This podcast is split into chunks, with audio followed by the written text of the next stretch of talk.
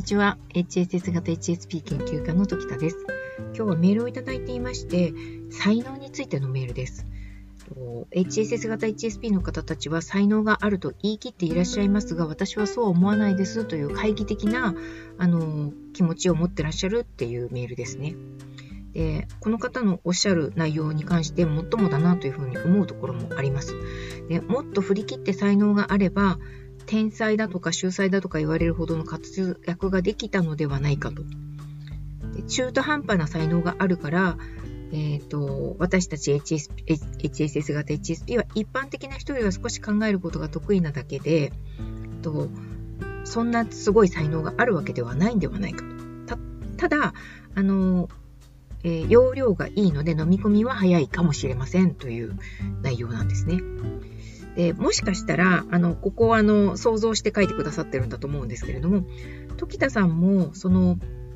中途半端な才能があるっていうことが分かっているから、公には中途半端な才能だなんていうふうな大きな声では言えないのではないかというふうに思ってらっしゃるっていうことなんですけれども、うーん、才能って育てるものかなというふうに私は思っていて、例えば羽生さんとか藤井聡太さんとかいらっしゃるじゃないですかここに書いてくださってるんですけどねこの方たちだって最初から何百手も先まで長考して読むっていうような将棋の指し方はしてなかったんじゃないかと思うんです。最初は、そのね、街中の将棋クラブみたいなとこに行くんでしょ？将棋の人たちって。そういう時、その中で、あこの子ちょっといけてるなっていう風なところからおそらくいけるんじゃないかと思うんですね。将棋の子たちって、なんてか先を読む練習とかするって聞いたことがある、漫画とかで読んだことがあるんですけど、その時に、そのみんなが10分とか15分とかかかってうーんって考えてるところをその藤井聡太さんとかがあの何分間かでパッパッとえっ、となんなんとなんていうのかな15手とか7手読みとか、ちょっとごめんなさい。言葉がわかんないんで、ちょっと恥ずかしくて言えないですけど、何手か先まで読むっていうものを、えー、みんなよりは早くできたくらいの感じ？かなと思いますね。で、そういうことってありましたよね？HSS 型 HSP の方たち。私すごく明確に覚えてるのは中学校に入った時に先輩から独特のその中学オリジナルの体操を教わるっていう会があったんですよ。で、それは3年生が1年生を教えるっていう風な仕組みになっていて、毎年毎年3年生が1年生に1対1で教えてくれるんですね。で、その時に3年生のまあ見たこともないような、あの、全く知り合いでもないような先輩が1人ずつ割り当てられて1年生に、あじゃあ、時田さん、えっ、ー、と、これをやりますよ。はい、1個目やってみて、みたいな風にして教えてくれるんですけど、あまりにも容量がよく覚えてしまったので、あの、何も教えることがないって言って、先輩が手持ち無沙汰になってしまったっていうことがあったんですね。で、その時に逆に、ああ、ごめんなさい、申し訳ない、みんなみたいに時間をかけなきゃいけなかったのか、でも、何にそんなに時間がかかってるんですか？みたいな風な記憶があるんですよ。で、それから、その先輩と、ちょっと仲良くなったんです。あの、個人的にご飯食べに行ったりもするようになって、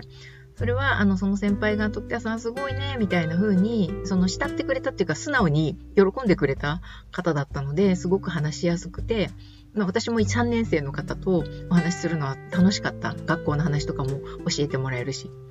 それでしばらくやりとりしてたんですけれども、まあ、そういうぐらいの、なんか、ちょっと人より早くできちゃうなみたいな感覚っていうものが、ちょいちょいあるんじゃないかなと思うんですね。私はそれは体操でしたけど、多分勉強とかも、そういう部分があったので、親は、その、その、そこを見込んでですね、この子に勉強させてみようみたいな風な力が入っちゃったんで、ちょっとややこしい感じ、感じ。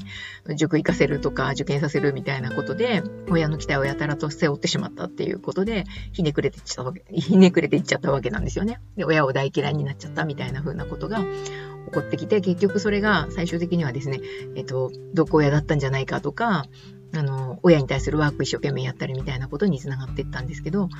まあまあ、それはいいとして、才能ですね。才能の発揮の仕方って最初は小さくて、だんだんそれを、あ、これ楽しいって思った分野に関しては、私別に体操楽しくなかったので、その分野を伸ばそうとは全く思わなかった。逆に、勉強は割と楽しかったので、勉強の分野は親が言うままに、こう、ガツガツ詰め込んでったりとか、やたらとこう、成績、高い成績を取るぞ、みたいな風に、すっごい勉強したりとかって、今後詰められたんですけれども、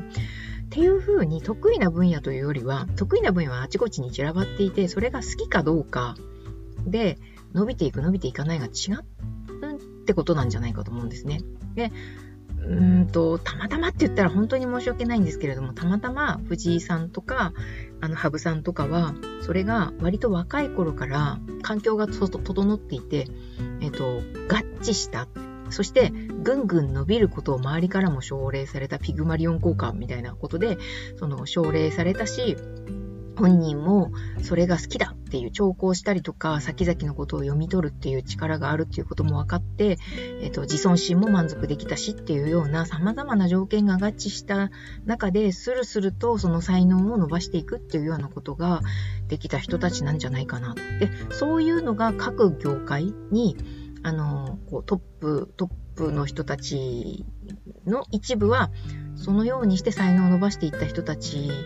かなというふうに想像しています。あの、業界によってはですね、あ、この方 HSS 型 HSP なんじゃないかもって思うような方がいらっしゃったりも、芸能界とかにもいらっしゃったりしますし、それ以外の専門的な分野でも活躍してらっしゃる方たちのその手記とかですね、インタビューとかを聞くと、あ、こういう考え方するんだ、すっごい似てるかもって思ったりすることもあるので、うんと、そこを、えっ、ー、と、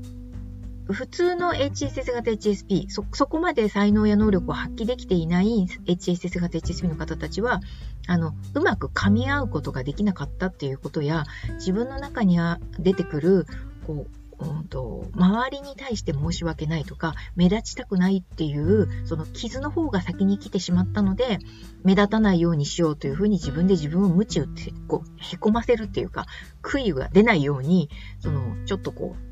背を低くしてやり過ごすっていうようなことをしていると、大人になる段階で、一般人へのルートみたいなのに乗せられるじゃないですか。大学に進学して、その後就職してみたいな。で、そっちに乗っちゃうともうその人たちの独壇場なので、その中で、あの、事務的な作業ができないとか、なんか間違いやすいとか、その才能を発揮しない、才能じゃないところ、私たちの才能じゃないところで、えっ、ー、と、勝負しなきゃならなくなってしまうので、あなんか私なんてっていうふうにさらに否定的に感じやすくなってしまうっていう構図が起こっているような気がするんですよね。えっ、ー、と、才能についてちょっと少し長めにお話しさせていただきましたけれども、そんな風に感じています。と、これから才能を発揮するっていうことって絶対無理じゃないと思います。えっ、ー、と、すごく小さい分野で才能を発揮するっていうことができる人たちだと私は思っているので、才能がないっていう風に思われてるんだとしたら、ご自身がご自身のことを知らないだけなんじゃないかというふうに思います。自分のことを知るっていうことってそんなにたやすい話ではないので、あの、インスタとかでも結構情報を発信してるので、そちらの情報や、あとプロフィール欄から、えっと、公式 LINE につながる情報も載せているので、そちらから公式 LINE 登録していただいたりとかすると、さらに、あの、動画に、動画が見れたりとかですね、えっと、しているので、えー情報を、正しい情報をつかむようにしていただければと思います。最近ですね、ちょっと警告を発信させていただいている回数が私の方から多くなってきているんですけれども、誤った情報を発信している場合があるんです、かなり。なので、あの、誤った情報を信用するっていうことのないように気をつけていただければなというふうに、まあ、老婆しながら思っています。それでは今日の発信はこれで失礼します。さよなら。